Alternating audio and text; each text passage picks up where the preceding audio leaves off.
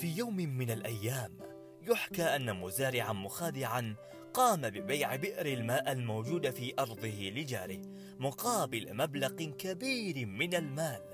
وعندما جاء المزارع الذي اشترى البئر ليستخدم الماء الموجود فيه في اليوم التالي قال له الرجل المخادع اذهب من هنا أيها الرجل فأنا قد بعتك البئر لكنني لم أبعك الماء الموجود فيه.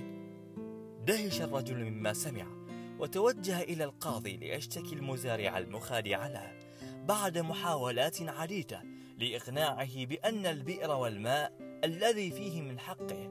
سمع القاضي القصة وأمر الرجل المخادع بالحضور ثم طلب منه أن يعطي الرجل بئرة إلا أنه رفض.